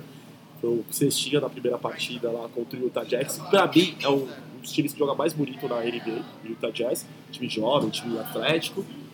Ah, o Utah Jazz sempre jogou bem e nunca ganhou nada, né? É, é o, é é o Vasco da Gama, né? Copa. Teve, teve É um dos maiores não discreta aqui no né? Rodrigo, né? Aqui é o fã de Chicago Bulls falando, É, né? eu torcia, né? Pra É, Stockton e Malone eu nas finais contra o. Eu, por conta do meu irmão, também torcia pro. Não, você, se você torcer pro Utah Jazz, eu não tenho dúvida. Você deixar o do contra, precisa torcer pro Utah Jazz contra o Chicago, não Pô, um dúvida. dos maiores pecados do esporte é Karl Malone não ter um anel de ninguém. Chupa, calma louco. Chupa. O Sacha Vujicic tem o... Toma. Tony Thiago. Splitter tem. Nosso Thiaguinho Splitter. Até o Varejão ganhou, né? Varejão, Luke meu. Longley ganhou o pelo Varejão Chicago. ganhou sem ganhar, uma Pesava final. 212 quilos o Luke Longley. Comia 15 waffles. por Eu acho que tá muito aberto no leste, gente. Eu acho que o leste tá, tá bem aberto, assim. Eu acho que tem um time. O Celtics perde muito sem o, sem o Kyrie, sem o Kyrie Irving. É, eu acho que o Celtics realmente perde muito sem o Kyrie Irving. Fator decisivo, né? É um, fator, é um clutch player, né? Era o clutch player do time. É, É um ótimo time, né? É um bom elenco, né? Digamos que tem um elenco tão numeroso quanto o Palmeiras, né? Com os jogadores dentro, tem o Rosinha, Jalen Brown. Tem jogadores É que, que conseguem suprir de uma certa forma a falta. Mas o Kyrie é, é o fator decisivo, o clutch player, é a Ah, liderança em Al, quadra. Al Hofford também, Olha, né? Olha quem olha Você é sem pimenta, tá? Sem pimenta. Obrigado. obrigado. O pecado chega com uma faca gigante no meio do pão aqui. Depois a gente posta no, no Insta do, do nosso Barba Cabelo e Bola aí, no decorrer do- vocês acompanhando, né? Seguindo, vocês vão ver essa faca maravilhosa, gente. Rapaz do céu. É um, é um pecado pedir esse Ludesburgo sem pimenta jalapeno, hein? Eu pedi com jalapeno. É. Ah, eu pedi sempre, porque eu venho. Eu venho me recuperando aí de, Ah, tá de problemas. Eu, além de não pedir Ludesburger por motivos aqui Pelos de mesmos saúde, motivos, né? se eu pedir a jalapeno, a gente hoje... não termina o podcast. E precisamos Se eu pedisse o Ludesburger, eu já não conseguiria terminar o podcast. Com a jalapeno, não terminaria a vida. A frase, né? Então, Mas enfim, eu acho que. Mas eu acho que o Celtics tem um time muito forte para chegar nas finais de conferência. Tem camisa, né? Tem camisa, tem uma camisa muito forte. E- de Quarta-Varal. Então jogando sem pressão. tá- É assim, então, e estão jogando sem pressão. Eu acho que os caras sabem. Ah, não dá pro Milwaukee. Sabe, Com todo é. respeito ao o né, nosso um amigo jogo aqui, tá uma Giannis diferença de Antetokounmpo, 12 pontos, você tá pra 5, né? Então, mas não dá pro Milwaukee, desculpa. As minha, eu não gosto de dar palpite, porque aliás eu sou eu ótimo. torço em errar pro. Giannis pegar um time mais forte que dê uma- um Eu, eu, eu acho O assim próprio que. Boston, né? Tava ótimo, né? Mudando um pouco, eu acho que o, o Cavaliers tem que tomar muito cuidado com o Pacers. Já tomou a primeira do Pacers. O, o Cleveland fez, acho que talvez uma das piores partidas que eu vi. Defensivamente, assim, cara, era um capado, né? E não dá pra botar tudo na conta do LeBron. É, ele Não quase fez um triple-double, né? Não, ele, fez é, ele, tudo, ele né? fez, acho que se, se não me engano, um triple-double. Fez triple-double? Mas eu acho que essa, essa derrota acontecer no primeiro jogo, pro, pro Cleveland é uma boa, sabe? Acho que liga um alerta, assim, de que é possível perder. Sim. Por isso, por isso que eu acho que ainda é, o Cleveland leva essa, essa série aí, porque... Já provou, tem finais aí. É, É. um time de virada, né? né? Exa- Exato. Eu acho que o LeBron sempre tem uma marcha diferente, mas, por exemplo, não dá pro Kevin Love, que é talvez o segundo principal jogador do time, Que é tipo o terminar Diego com... Souza, né? Exato, nove pontos. É, mas é a descrição Ele, ele é o perfeita. Diego Souza. É, é- é o Diego Souza do Cleveland. Bela comparação. Beleza, então do- dois finalistas aí, vocês querem descer, lucubrar um pouquinho mais sobre a Conferência Leste? Cara, eu colocaria Celtics. O Celtics vem forte mesmo. O que, é uma fatalidade cair, né? Ele Teve um problema no joelho operado, né? Exatamente. O, o John Wall tá jogando no Washington? Tá, Não voltou, tá? voltou depois, né? Voltou Voltou nos office. Baita jogador também. 76ers, É, então, talvez? é.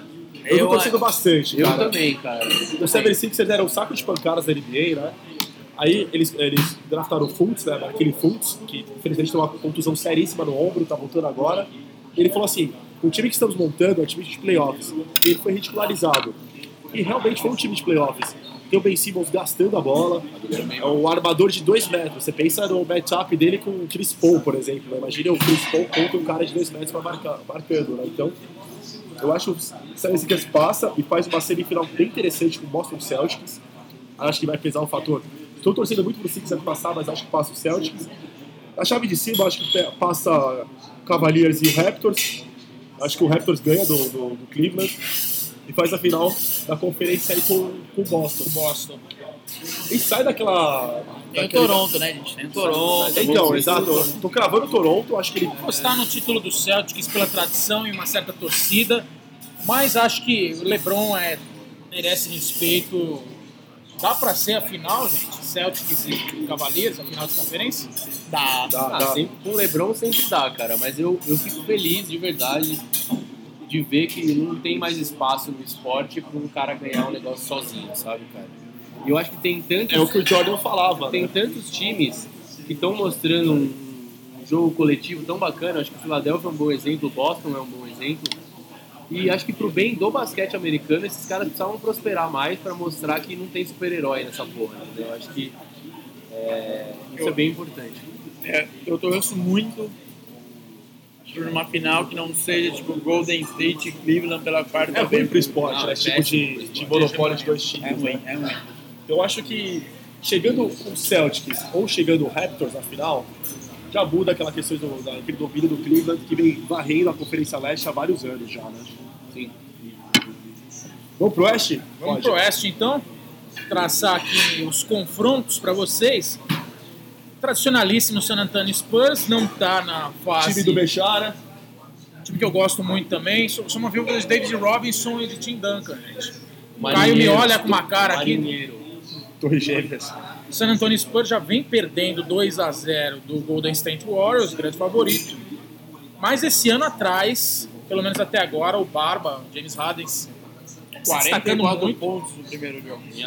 É meu MVP de vocês. Impressionante. Acho que o Harden crava acho MVP que esse ano é, é dele. Eu acho que esse ano é dele. Teve aquela disputa com, com o Westbrook no ano passado, acho que esse ano ele Eu acho que é dele. fez um triple-double contra o meu Magic lá de 60 pontos, o primeiro da história, no triple-double com 60 pontos. Enfim, né? Paciência. Está né? destruindo realmente. O Rockets pegando o Timberwolves, Minnesota Timberwolves. Portland Trail Blazers contra o Pelicans. Um dos melhores jogos da, dessa primeira fase aí dos playoffs. Jogaço, Um jogaço. absurdo. O tal do Davis lá, minha nossa Anthony senhora. Ele tem de Davis, feio, não. ele tem jogador. O cara é animal. E sem aquela, aquela força, pelo menos de vice, Tá tudo bem. de Stockton e de Malone com o Utah Jazz, enfrentando o Oklahoma City Thunder, favoritaço no confronto. Gosto bastante do Jazz, viu? Acho que é um bom time. Datou boas vitórias, sequência de vitórias. Tem o Donovan Mitchell, que é um rookie que joga demais. Tem o Rubio, um armador espanhol também. Tem o Rudy Rick, Rick Gobert. Rubio. Rick Rubio aí joga demais. Joga demais. Tem o Gobert também, que é um pivôzão ali, que segura bem. É um time bem equilibrado, né? É a história do coletivo de novo, né, Nil? Isso que isso que a gente acabou de falar, né, cara? Esse time, o time do Utah chegou aí é, muito pelas peças coletivas, né, cara? Se for ver, é um Coletivo. time sem tanta expressão, né? E pega o Oklahoma, que é um time bada- bem badalado, né? Que tem as três estrelas aí, o Carmelo, o Russell Westbrook e o Paul George. mas não mas vai, que não né? jogou, Mas, né? mas, mas Mas olha, vai, né? nessa partida eu fiquei com a sensação de que eles jogaram. Principalmente o Paul George. Eu assisti a partida, o Paul George, meu, 36 pontos, botou o jogo debaixo do braço. E acho que foi nas partidas animadoras do, do, do Oklahoma. Eu acho que óbvio, a gente esperava demais por conta do clima, um absurdo, né? Mas eu, eu acho que pode ser uma surpresa se, pô, se os três resolvem jogar, não tem o que fazer. Exatamente. Ah, e acho que a gente não pode ser Não, incoerente aqui, né? De dizer assim, a gente tá falando de ah, um time com um cara só não pode ganhar, é bom pro esporte. Aí vai lá o Oklahoma, tira essa história, né, de, de, de ficar tudo nas costas do Westbrook e aí traz dois caras pra montar efetivamente um dream time de basquete, né? Eu acho Então também. pode, pode rolar, assim, acho que. Gente É que o, o problema é a camisa, né? Parece que o OKC tem um negócio que vai, né? Assim, não, consigo entender muito bem. É, assim, é bom né? lembrar que é é mais nova, né? Falou o Caio que é a viúva do Super Sonic ainda, né? Nossa Que também não era, uma- era aquela franquia simpática, mas que também faltava Kemp. peso. Mas é engraçado Camp Shrimp o- no o- NBA Jam. O OKC já teve um trio formado por Barba, Westbrook e Kevin Durant. Óbvio que Ah, nem todos todos com 20 anos, 20 né? anos, mas Chegaram na final, né, com o Miami Heat final. e foi 4x1, foi bem fácil pro Miami Heat, né? É, mas eu, eu acho que tem que olhar com. tem que tomar cuidado com o Oklahoma. Mas sabe, é, a gente fala muito desse, tri, desse tridente que. Mas o grande problema do Oklahoma é que perdeu o Andre Robertson logo na coisa da temporada, que era um cara que defendia muito, aquele cara que não aparece na estatística, mas faz aquele dirty work. Então eu acho que o, Westbrook sente muita falta dele porque ele não é um bom defensor e o Robertson era um cara que praticamente só defendia. Então teve essa contusão séria que perdeu a temporada, então fez falta aí. Mas é um bom prospect aí, eu acho que deve passar essa série e, e fazer um confronto muito interessante com o Houston Rockets, que pra mim tá jogando o basquete mais bonito aí da NBA. O Chris. Paul e o Harden, que a gente não sabia se ia dar certo juntos, os dois vão jogar com a bola na mão. Aí jogando muito o time também, eu acho que pode desbancar aí o favoritaço aí, Warriors, numa, E o campeão? Sai do Oeste? Sai, Sai, né? sai. É Houston, o, Okla- o Golden State. Também acho. Eu não Acho que vejo. esse ano, mesmo que LeBron chegasse com o Cavs, com o peso que ele tem de final, não. Cara, Vocês acham que o, que o Golden State tirou um pouco, um pouco o pé da temporada, praticamente pra poupar pros playoffs? Ah, eu Tem acho problema de contusão Teve, teve muitos problemas de contusões, acho que o Curry não voltou ainda. Claro, não voltou porque o time tá ganhando, jogando muito sem ele, então não tem necessidade de voltar. Mas tiraram o pé, né? O Kevin Durant também sofreu com contusões, o Clay Thompson também vai na temporada. Ah, e supondo que tirou, fez bem, porque terminou em segundo, né? É. Tá bom, né? Não era nenhum um Se tirou, absurdo. se tirou, fez certo, né? E foi uma temporada marcada por contusões, né? Tivemos o, o Boogie Tá Cousins, Desde a primeira rodada. é, né, no- no tivemos o. Porzingis também, que Ah, lesão é séria no verdade. joelho. Até o All-Star ficou meio esvaziado né, nessas contusões, né? Então, eu acho que os times saberem lidar com essas contusões é o que leva... Vai É. levar o título, né? É, eu, eu acho muito difícil. Eu acho ainda pra mim o Golden State o grande favorito por motivos de Kevin Durant.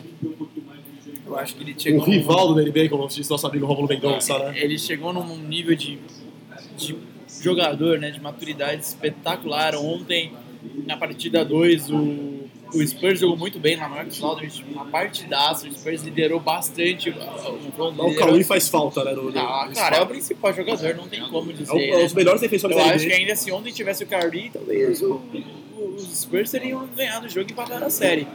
Mas aí chegou no momento final, cara. Aí você põe o Clay Thompson também arremessando bola dos três né? pra caramba. E aí você põe o Kevin Durant que acerta de tudo, de qualquer lado. Aí não tem como. E, e ninguém marca ele, ele defende muito, ele evoluiu muito nenhum como né? defensor. É, não tem como. Isso que tá, não tô falando de Steph Curry que tá machucado. Então, a minha, meu, meu palpite ainda esse ano, o campeão fica em, o título da NBA fica entre Houston e Golden State. Concordo, acho que sai do Oeste o título mais uma vez, né? É, pra mim o Sai do Oeste também. Acredito também. Vou, vou apostar no Houston com a bela temporada do Barba, do James Harden. Houston Rockets campeão contra o Boston Celtics, minha aposta. Acho que é isso aí, né?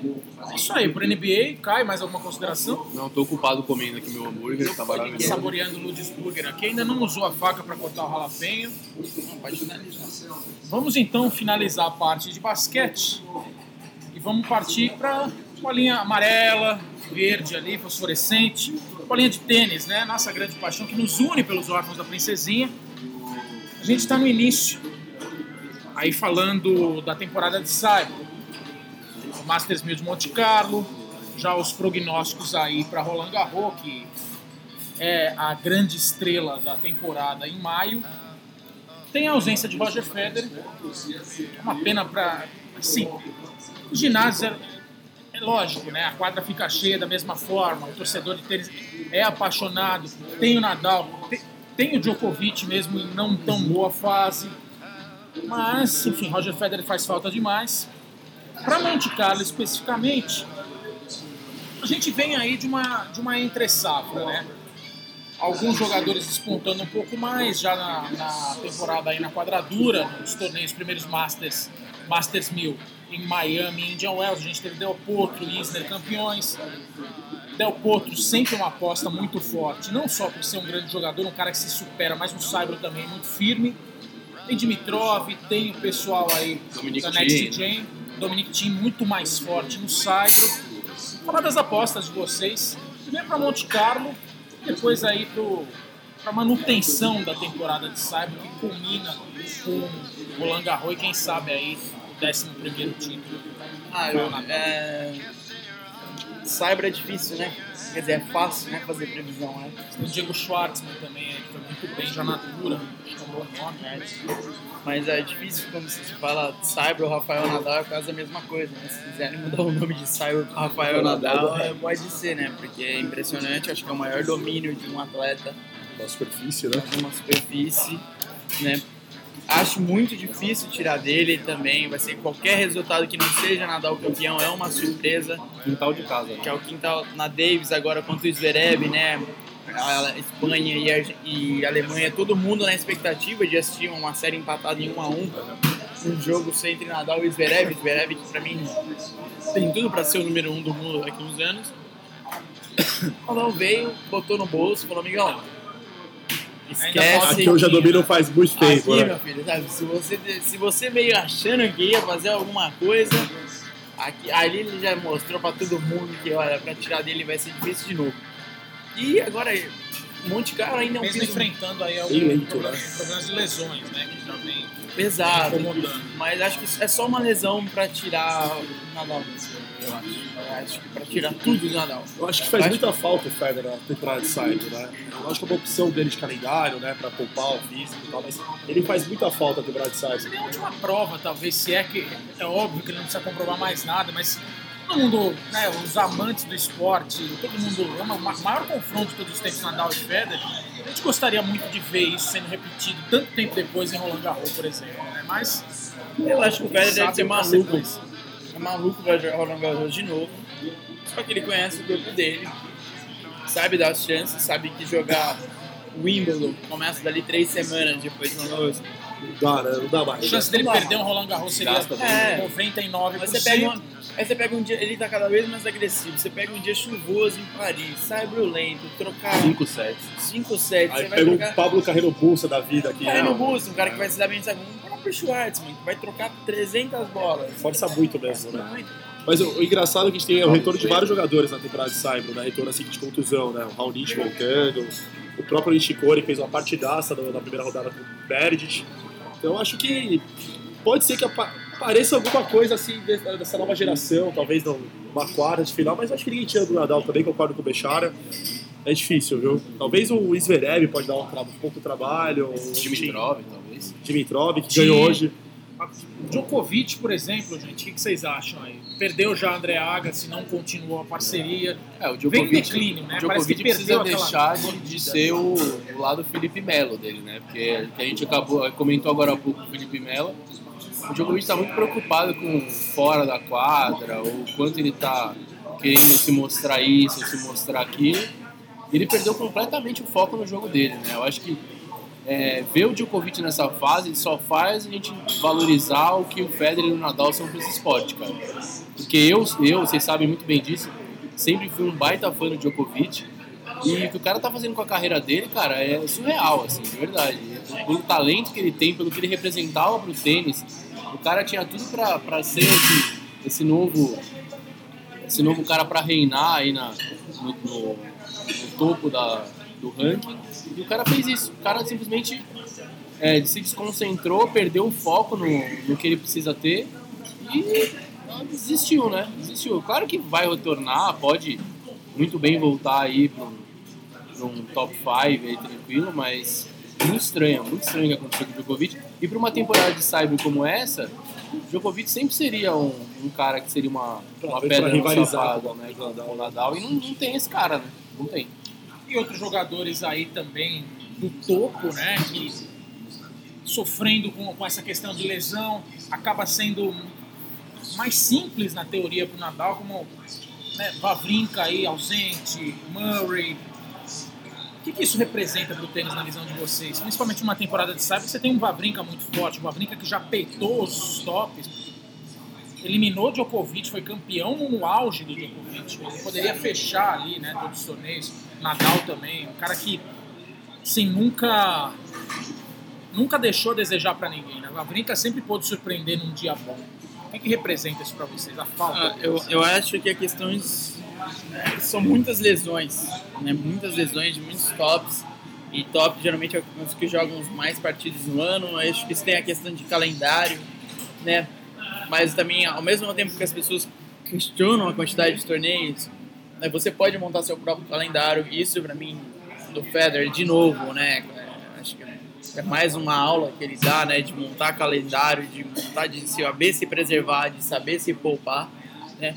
Mas eu acho que perde muito, né? Acho que o cara, o Murray é um cara extremamente talentoso. É pra mim, eu gosto muito do Murray, é, sinto muita falta de ver ele jogando. E no Cyber ele costuma dar trabalho, né? Porque ele, ele sabe enrolar, quando precisa ser agressivo ele sabe.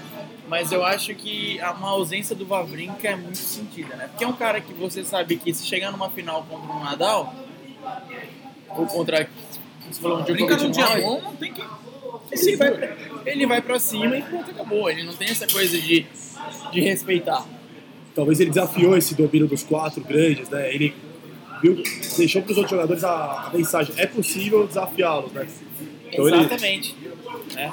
Acho que o, a, o Vavrinka ter sido campeão em cima do Nadal, assim, representa muito o marco de, tipo, puta, um cara que bate esquerda com uma mão ganhando do Nadal. Né? Porque tinha toda aquela coisa de bola mais altas do Nadal, de provocar que ele ganhava do Federer. Aí Chegou chegou o até pro Federer ver a possibilidade. Exato. o Exato. desenvolveu uma Eu esquerda acho que que, o, que neutralizou o isso. Wawrinka mostrou muito um caminho ali, como se derrota. Assim como o Nadal mostrou um caminho que é para derrotar o Federer e assim vai seguindo, né? É, mas acho que o cenário perde muito, perde muito, mas ainda bem que esse ano tem muita gente da nova geração aparecendo. É, acho que diferente do. Isso é, isso é um pouco diferente dos outros anos, né? Acho que tem muita gente aparecendo. Né? Tá Nadal um nível bem acima e vários aspirantes aí é uma, uma final com ele, né? Exatamente. Quem você pode, você, você pode, você sabe quem que o Nadal vai chegar numa final, mas você não sabe quem que vai chegar com ele. Acho que isso está mais aberto e isso é legal. Ainda mais em Masters 1000, né? É. Melhor de três sets, né? A chance teve- exatamente. A gente teve, acabou de ter um Isner sendo campeão no Masters 1000. Ano passado o Zverev ganhou dois títulos no Masters 1000, né? Ainda essa semana em Monte Carlo a gente teve muita surpresa de um grego. É um nome complicado. Tsitsipas. Perdeu hoje. Tsitsipas Perdeu do Gofan. Perdeu do Gofan. número Mas- um no juvenil, gente. Tsitsipas. é. Chegou a ganhar. Chegou a ganhar Grand Slam. Mas, pô, tem 20 anos, 19 anos, é 70 do ranking, tirou o Chapovalov. É, acho que é mais quando você olha para o cara do ranking. Ele tá, em- esse- ele, tá entre os, ele tá entre os 100, com 19 anos, meu amigo. É difícil, viu? Pra quem, quem tá no meio, Meu sabe. amigo. E a gente não tá falando muito de um nome. aí Eu vou passar a bola pro Caio Ferracina, que é um rapaz que, Ah, não. assim, ele ama o menino, né? Talvez seja um nome aí que vem com Você quer criar polêmica mesmo, né? É um nome forte, ganhou um Masters 1000 em cima do Federer, é forte também no saibro, já fez duelos épicos em Roland Garros, por exemplo, com o Roger Federer, e tá aí vencendo esse histórico de lesões, muita garra, talvez, pra mim, o favorito para uma final se cair em chaves opostas, com o Rafael Nadal, é Juan Martín Del Potro, vou falar esse nome e deixar Caio aqui Ah, eu me assustei. delirar. Eu achei que você ia falar do Belucci. Ainda bem que você tá falando Depois do Belucci Tomás é- ganhou, né? Ganhou- Quer- jogou quer falar jogou de- no prédio dele? Ah, não. Quer falar de Belucci antes? Não, Eu melhor deixaria não, né? que- é, Não, não, não, Belucci Belucci está é um para podcast à parte. Belucci está para beijar, assim é um como o Del Potro está Eu para levo Caio muito tempo para explicar de Tomás Belucci. É, é quase trabalho de advogado, não de jornalista, né? pra defender o Belucci, mas tudo bem. É, Não, acho tá que o Del Potro não joga muito Belucci, se tá? pegar a Estrela Burgos na primeira rodada de Roland Garros, Ah, passa. não, ali em Roland Garros é ele. O problema é na altitude, né? Lá em Quito, Equador, aí o Burgos é ali. É, o Del Potro não joga Monte Carlo. Não né? joga. Acho que ele Ah, o calendário do Federer, praticamente ele escolhe os torneios pra jogar, né? Ah, acho Será que ele que tem tá- motivos pra Acho isso. que né? tá se poupando pra Roland Pouca Garros. cirurgia no pulso, né? Não, tá, tá. Acho que o Saibro acaba exigindo muito, né, do, de qualquer atleta, né, e eu acho que o Del Potro tem que ter esse resguardo, né, por um lado, né.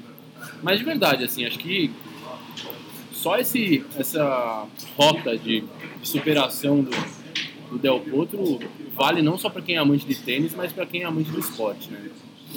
Acho que tem toda essa história de do cara ser argentino, né, e aí fica aquela história de da garra que esses caras têm em qualquer esporte e tal.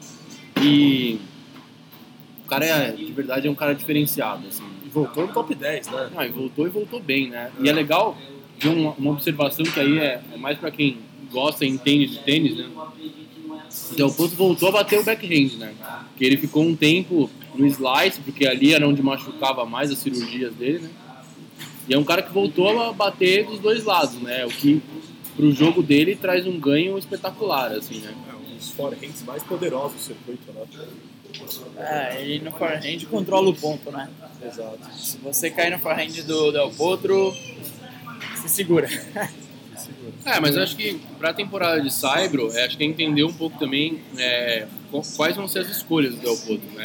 É, mas qualquer torneio que ele entrar nesse piso, acho que ele tem chance, né? Acho que o Delpo tá jogando Cyber por questões de ranking mesmo, porque, cara, ele não vai nem em Buenos Aires, que é o quintal da casa dele, jogar. Então, acho que é, realmente ele joga por questões de ranking, mas é um cara que, se eu não me engano, já chegou quarta semifinal. de- Já fez sempre. já fez semi de Roland Garros Federer. com o Federer em 5 sets, então tem que, Tem que respeitar. tem que respeitar. Maravilha, gente. Alguma consideração aí sobre, sobre a temporada de sabe final, Nil? Não, eu acho que é isso que a gente queria passar nesse primeiro podcast, né? Apresentar o o projeto aí. Esperamos ter uma continuidade legal, assim, e chamar convidados nas próximas vezes, assim. E valeu, pessoal, aí, foi bem legal. Foi emocionante. Obrigado, valeu. Vou ficar aqui na Ludes aqui. Foi maravilhoso. Chamar os convidados também, né? Os ouvintes como convidados aqui na Lutz. Exato. Serão muito bem-vindos pela casa e principalmente pela É gente. bem legal aqui o espaço. Obrigado também ao, ao Flávio, ao Anderson, ao Wilson aí por liberar o espaço pra gente aí vir gravar o podcast. Então é isso, galera. Da minha parte aqui, é isso. Obrigado aí pela audiência. Valeu. Considerações finais aí, Caio? Ah, eu, eu fico muito satisfeito, acho que né, não esperava menos, acho que é um- uma discussão muito rica e, e vamos ver, vamos ver. Acho que vai ser legal daqui a um tempo a gente escutar esses nossos primeiros e ver a quantidade de bobagem que a gente fez e ao mesmo tempo ver se a gente falou alguma coisa que presta, né? Que eu espero que sim, né, no caso. a gente tem que ver se os prognósticos aí se confirmaram, né, Beixaria? Vamos, quem sabe o São Paulo vai ser campeão brasileiro, né, Bechara? Aí você vai ter que se imagina, redimir aqui aí- publicamente. aí eu faço um podcast sozinho, assim, pedindo desculpas. Fechou, beleza. Valeu, gente. Sensacional. Isso aí, gente. Valeu. A gente vem também com outros esportes. Vamos falar de Fórmula 1, apesar de não fazer parte barba, cabelo e bola, mas ali tem, tem os pneus, tem as trocas de pneus que sempre decidem. Fórmula 1, falar da. Vai ter muita polêmica aí. Quem sabe num próximo podcast. Fala Foi muito de Tomás bom Belucci, hein? falar de Tomás Belucci, mas aí é um, é um podcast à parte. Talvez um trabalho solo de Marcelo Bechara, que é um. É praticamente o assessor de imprensa de Tomás Belucci, né, gente? Vocês vão perceber isso no decorrer do tempo. Mídia espontânea. Foi uma delícia falar então de Brasileirão, de NBA, de tênis, um dos assuntos que a gente mais ama. Valeu, gente, é isso aí. Até, a próxima, até o próximo programa. Destaque Valeu, batata e pro hambúrguer aqui, que são espetaculares. Destaque espetacular, de passagem. Tati Hambúrguer delicioso, papo entre amigos foi o que há de melhor, junto com cerveja. É isso aí, não tem combinação melhor. Muito obrigado pela participação de todos. Bem-vindos, barba, Valeu. cabelo e bola. Até a próxima.